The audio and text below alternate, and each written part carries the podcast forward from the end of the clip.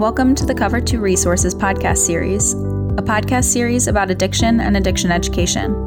Our mission is to arm others with the knowledge needed to best support a loved one struggling with opioid addiction. This podcast is available on iTunes, Google Music, Stitcher, and via RSS feed. Simply search for the full name, Cover 2 Resources, on your platform of choice. Thank you for listening.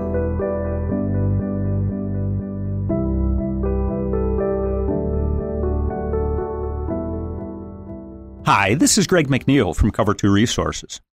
My guest today is Ryan Hampton, a national addiction recovery advocate and a former White House staffer who is actually in recovery after uh, 10 years of active opioid addiction himself.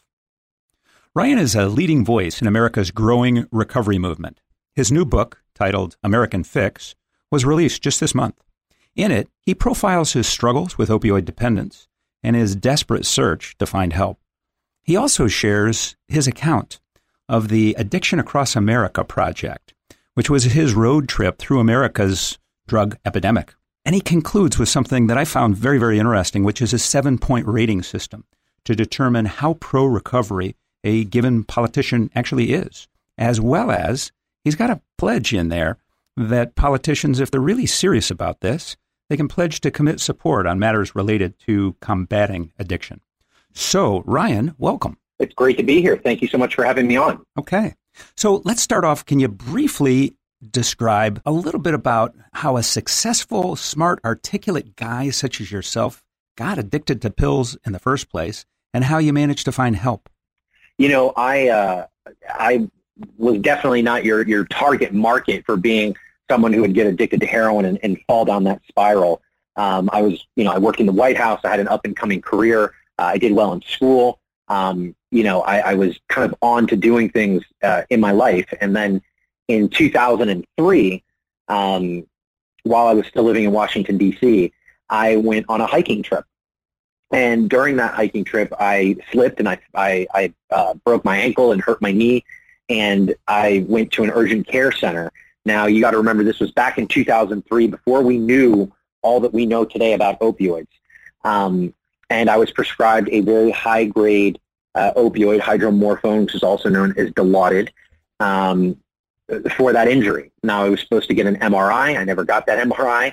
Um, I got multiple prescriptions uh, from the same doctor for the hydromorphone. Uh, a few months later, I had moved back to Florida. It just happened to be right in the middle of a move.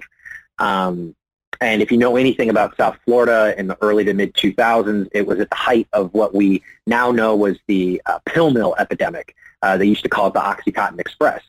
And I received a referral from my primary care physician to see a pain specialist because the pain really uh, was still kind of, uh, you know, uh, raw and throbbing and dull uh, everywhere I went. And um, walked out of my first pain doctor's office, um, you know, early 2004 uh, with a prescription for you know way too many uh, OxyContin and oxycodone and all sorts of medications. Um, you know, it sounds naive now, uh, but I really did not know then. Uh, I did not make the connection between drug dependence, addiction, um, you know, the physical dependence on these pills. Uh, I was told by the doctors, the prescriber, uh, that it was, you know, very low risk of addiction, that it was very easy to come off of, um, that will help me manage my pain and kind of provide a gap for me. Uh, that if I wanted to come off of them, that I could at any time, that it could be medically supervised, or I could do it at home just to wean off at, you know, 15 to 20 percent of my medication every day. Next, Ryan describes being tagged as a drug seeker. I went to one of my doctors to get my refill, and it, I was tagged as a drug seeker. Uh, I was called a junkie. I was told to get out of the office. They cut me off of my medications uh, abruptly. And if you know anything about opioids and what it does to the brain and how it hijacks the brain, uh, you'll know that the, the power of choice and to just stop, you know, had far been gone for me.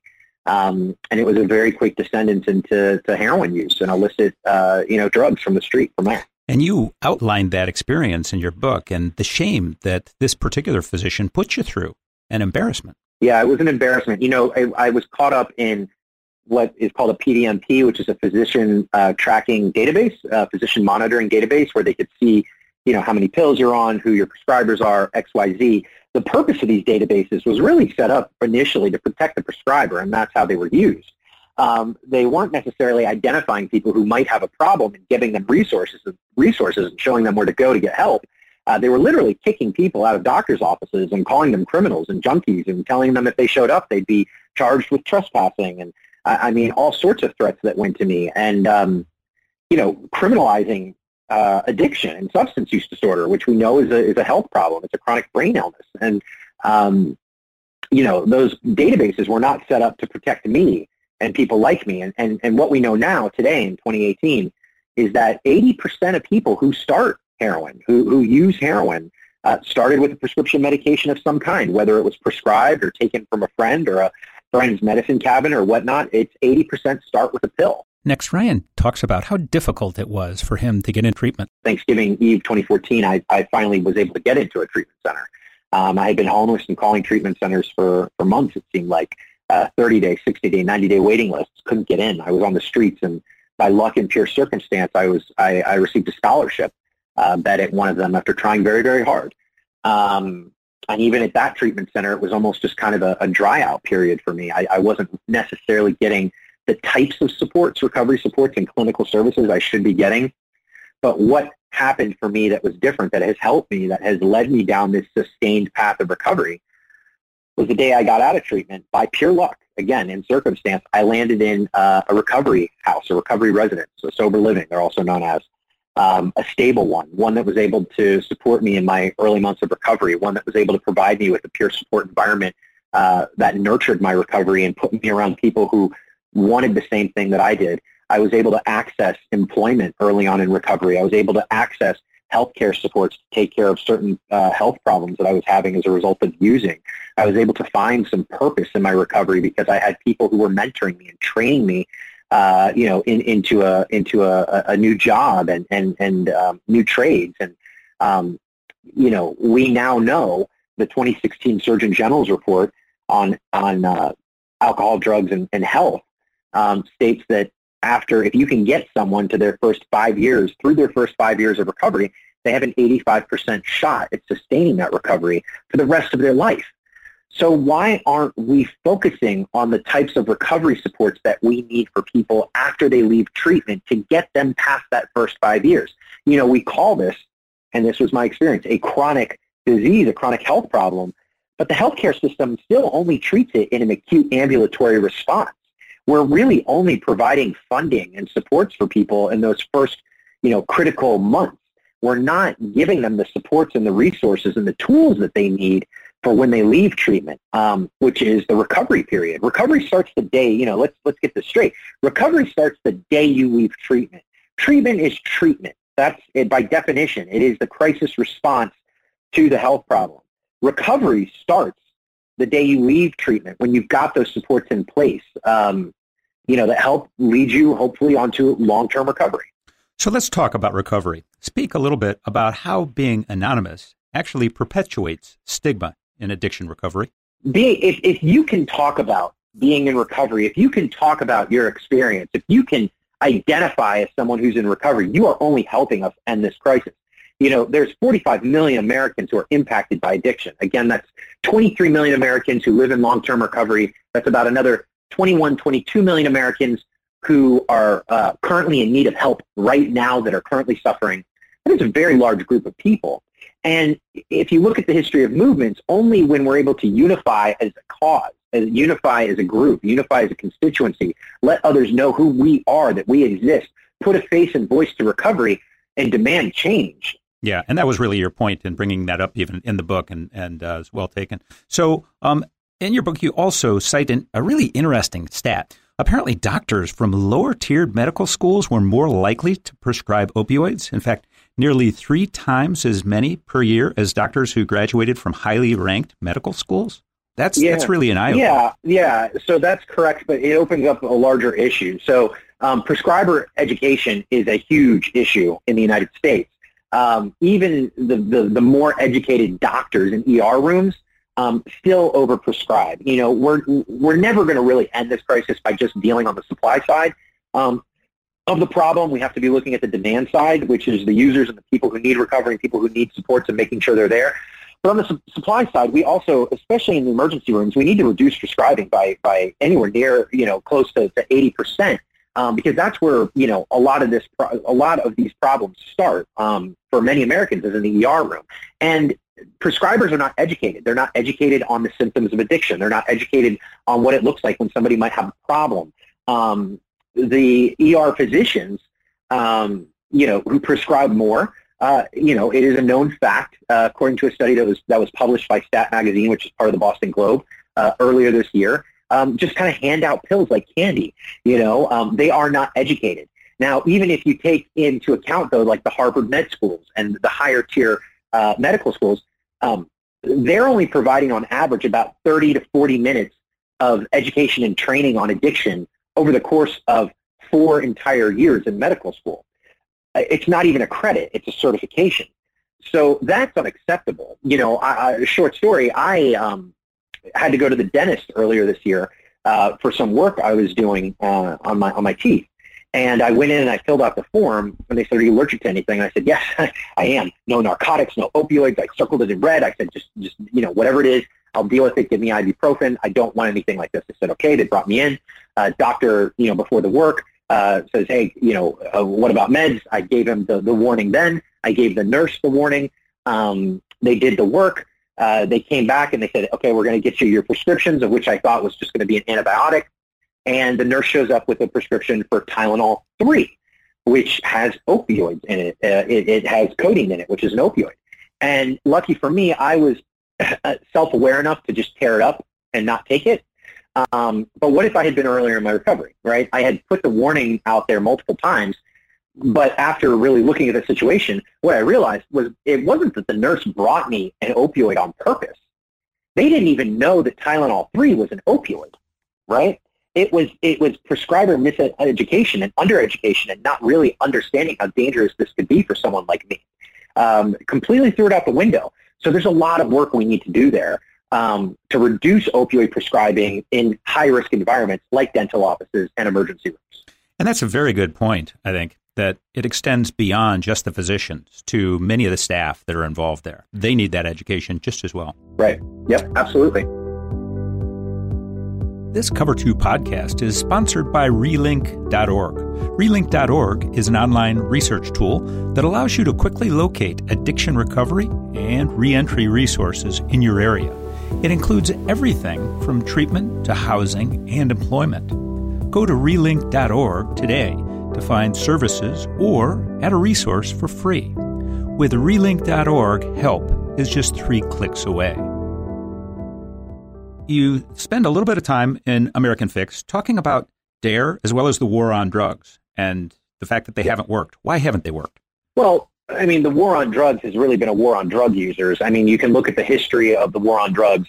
Um, it was, you know, it was perpetuated by, by the White House in the 80s and Reagan, and um, it, it, had it, it, contributed to the boom of the private prison system in the United States. It, it disproportionately locked up Black Americans.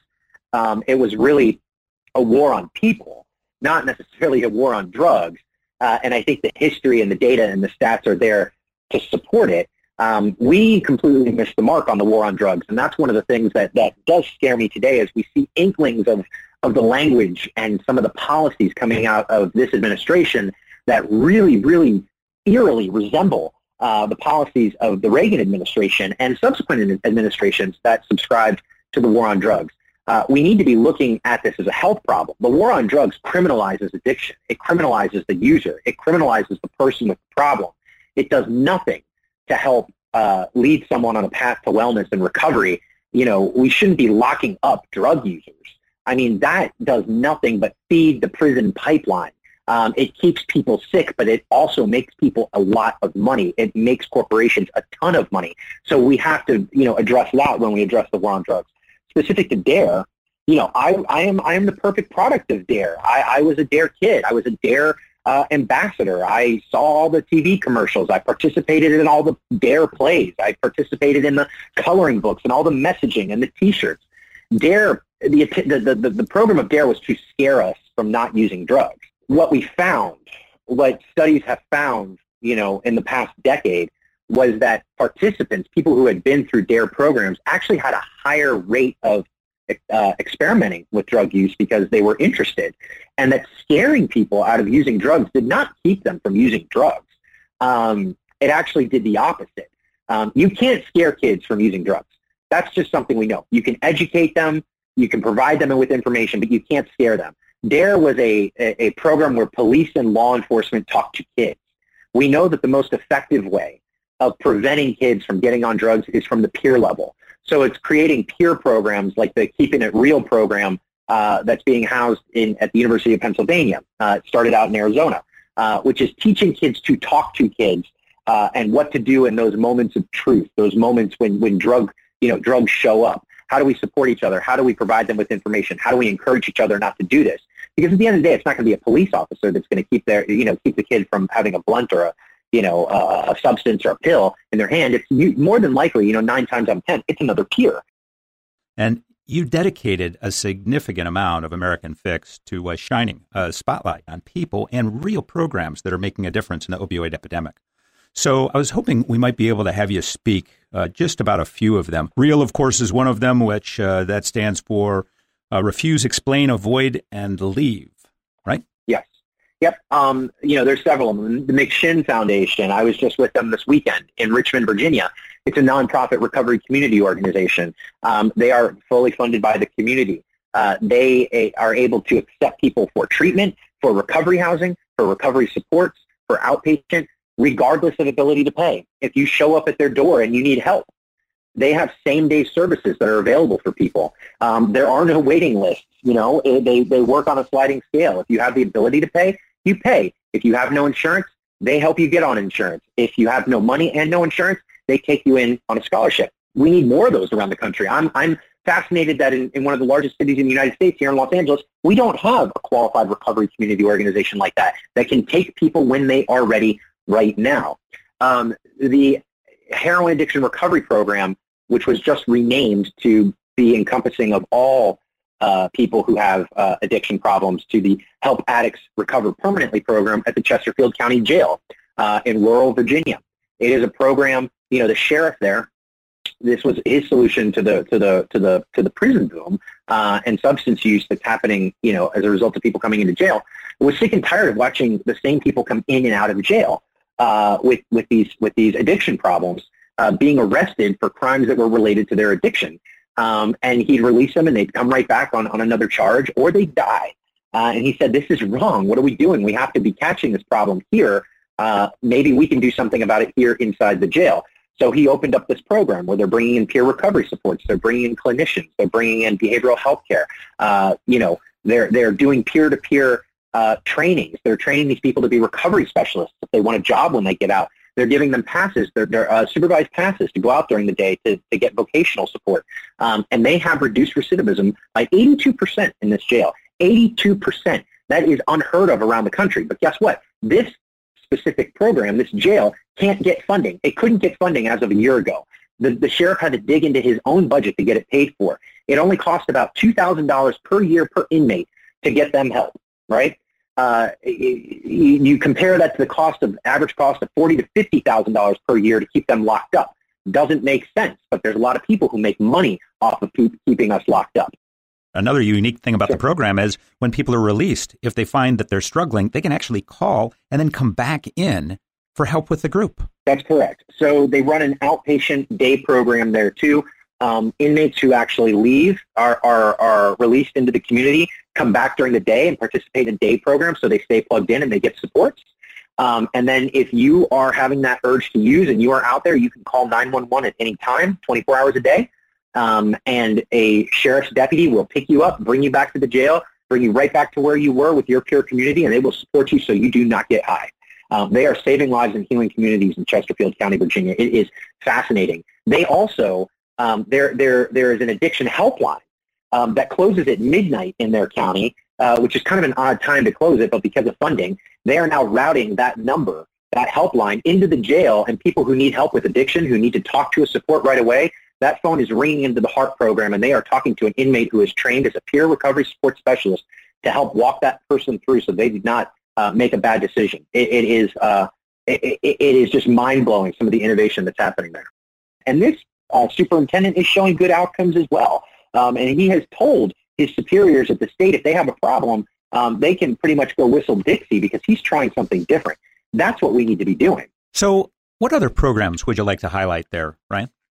You know, there's advocacy organizations. You know, Facing Addiction is one that people should check out. Uh, it, it, it's the one that, that, that, that really stole my heart. Um, it is a national advocacy organization that, that is working to get people to recover out loud, to make policy change, to get involved. You know, I was I was very afraid and fearful of getting involved in policy change and, and, and getting, you know, jumping in at that high level uh, in the beginning. But what I realized really quick was that our policymakers are ignorant and they actually know way less than we do about this issue. We know what to do because we've lived through it. So we may not have all the stats and the figures and the data and the science, but we've got our lived experience and our stories, which is the most powerful thing that we can have. So in Fayette County, Ohio, you uh, also mentioned the fact that uh, drug users with uh, can be charged with inciting panic, and they can fine them a thousand dollars and jail them for 180 days. Yep. Um, again, that is you know just this old. A lot of this is that old thinking um, that we are going to arrest our way out of this problem. You know, and that's why my call to action around the book is getting politically involved, creating that constituency of consequence. Um, you know, that that's the only way that we are going to be able to get over that type of thinking is by putting new leaders in who understand recovery, who are allied with our cause. Um, I, I, I, try to dive into it a little bit in the book, but sometimes, you know, it, it's just very hard to see where these people's thinking process is at. It, it just is. Um, they look at us differently. They think we're second-class citizens. They don't think that we've got a, you know, the same uh, you know, we don't deserve the same shot as any other American with a health care issue in this country, and it's wrong. So, policymakers are working on these pieces of legislation to address the epidemic today without people in recovery or their families that have been affected by that, without them having a seat at the table. How, how do you propose that we move forward uh, and can really live this message that you put out there, which is nothing about us without us? well, there is nothing about us without us. And the first step, you know, for me was telling my story. It was getting public about who I am. Um, you know, I was terrified, fearful. I, I, did not know what to expect. But once I did tell my story, uh, I was overcome, overcome with gratitude. Um, you know, I was getting people from all over the country, friends of mine, people I worked with, people I hadn't seen in years, who reached out to me and either identified as someone who had struggled or was struggling or was in recovery or a family member um, or knew someone who was in recovery. Uh, and it set me on this journey of what's next, uh, which led me to where I am today. You know, and it is a highly personal decision, but it is the most important decision that you will ever make as either a family member, and I'm sure this is your experience too, um, you know, or, or a person who is in recovery. Share it with somebody. You, you, our number one enemy, public enemy number one, still remains shame and stigma. And when we can relate to people, when we can show them what it looks like, when we can normalize this experience, we open people's hearts and minds. And that is the most critical, most important thing that we can do. After someone has done that, again, that journey of what's next, get involved. You're going to want to do something else. Get involved. Contact your lawmakers. Let them know, share, if it's nothing else than sharing your story, let them know what your experience was. Stay in tune with what's going on. Register to vote. Make sure that you are voting. Voting is so important because we need power in numbers. We also need to be calling out legislators who are using this issue as a political talking point and not taking action. Pay attention to your, your legislators, your members of Congress, your people running for state and federal offices. What are they saying? And is what they're saying matching up to their actions? Pay attention to organizations like Facing Addiction and Recovery PAC and um, other organizations who are starting to rate legislators and make sure that the public is well informed on where they stand. We have to turn addiction and recovery and the opioid crisis into a single issue for a voting block. We need a voting block just like the NRA, uh, you know, just like women's rights groups, just like civil uh, civil social justice groups have. But, you know, recovery needs to be a voting block because once we are a voting block, I am convinced after looking at these numbers that we will be the most powerful, the largest voting block that has ever existed in the history of the United States, and we could put an end to this crisis overnight. And you've committed to building that voting block to registering over a million recovery voters by 2020. So, can you outline once you get there what that block is going to advocate for? Sure. Well, I mean, first we've got to get there. Um, we just kicked it off two weeks ago, and we've received several thousand registrations since. It is it is well on its way. Uh, it is by 2020 that we want to register one million new recovery-oriented voters, people in recovery, family of recovery, family recovery, or allies. Uh, once we get there, we will start running our own for office. You know, we need our own in public office. We need to be advocating for evidence-based uh, solutions uh, to the addiction crisis. We need to be uh, advocating for person-centered community recovery. You know, recovery does not look is not equal in all 50 states. Um, recovery varies from state to state depending on what funding they're getting, what cultural and geographic competencies. You know, we need to be looking at all options on the table. Next, Ryan talks about a simple means to determine if your candidate is actually pro-recovery. It goes anywhere from understanding, you know, who is helping these candidates, where their funding is coming from, what their connection to recovery is, what their stance is on the Eighth Amendment um, when it comes to, to criminal justice.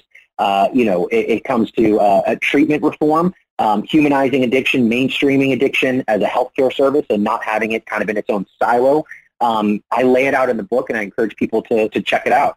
Ryan shares his thoughts on what can be accomplished when people unite behind a pro-recovery cause. My vision is that, you know, any American can walk into an ER room with an addiction problem and not just be given a piece of paper or resources, but can be treated right there on the spot, can be plugged in with peer recovery supports, that there's recovery community organizations in every single town and every single state in this country, that we have safe, stable, affordable housing for people who need it, uh, who are in recovery, that we have tax incentives for companies that employ people in recovery because we know that that is an important part of the continuum, that we have people in recovery who are running for office and making good policy about us. Um, I think that we can, we can end this current day addiction crisis. Now, we will always have addiction. Um, but the, the, the, the services, the need for services is definitely not being, you know, the demand is not being met by the, the need for services. Uh, I think we can increase those recovery support services so we can save lives. Next, Ryan shares his final thoughts my final thought would be, and this is important, if you are listening and you are struggling, if you are living in silence and shame as I did for, for well over a decade, you don't have to be.